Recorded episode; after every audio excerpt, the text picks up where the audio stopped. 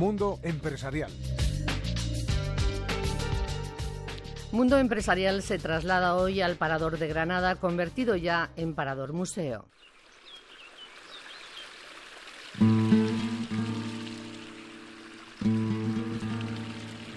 هدير الماء يكتشف السر العميق القدم ياتي عبر السمع الذي يحتاج الى الصبر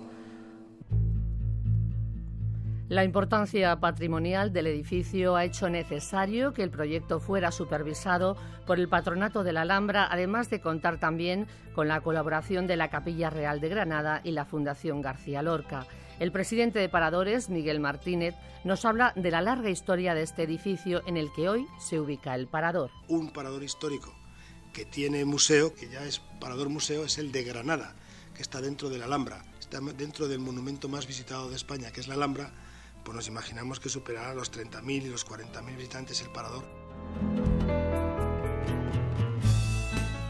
Un edificio con una larga y repleta historia de avatares que en algún momento le llevaron de la más absoluta grandeza a la mayor de las decadencias. A lo largo del recorrido por el parador podemos ver cómo la vida del edificio está muy marcada por la figura de los reyes católicos. Ha quedado dentro de la Alhambra como un edificio más para poder visitar y para poder conocer la historia, sin olvidar que antes de irse a la Capilla Real, por ejemplo, reyes católicos estuvieron enterrados en lo que hoy es el Parador de San Francisco, dentro de la Alhambra de Herrada.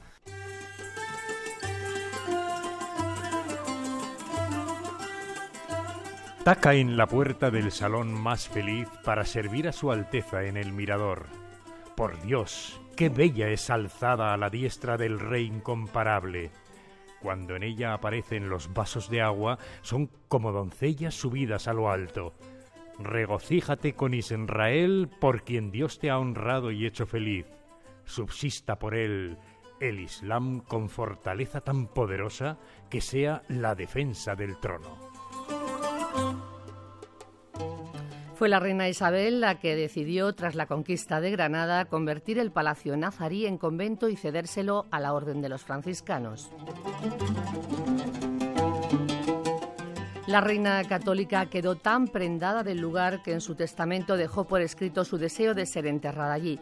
Y así se hizo. Los visitantes pueden ver el lugar en el que tanto el cuerpo de la reina como el de su esposo Fernando descansaron hasta que fueron trasladados a la Capilla Real de Granada toda esta historia que se está enseñando y que se está dando a conocer a los visitantes que van a, Granada, pues lógicamente va a hacer que visiten nuestro parador, pues seguramente que más de 40 y más de 50 mil personas en un año, porque forma parte de la historia de Granada, forma parte de la historia de la Alhambra.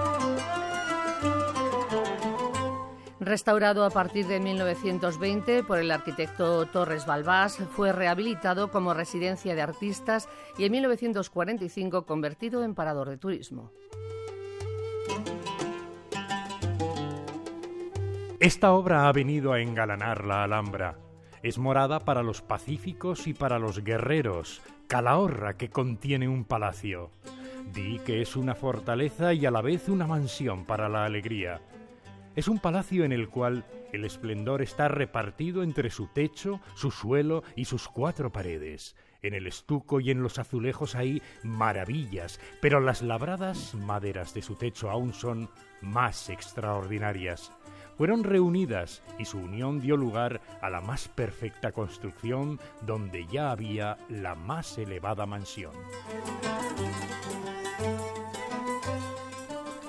El Parador Museo de Granada, como no podía ser de otra manera, acerca también al visitante a dos figuras, Washington Irving y Federico García Lorca.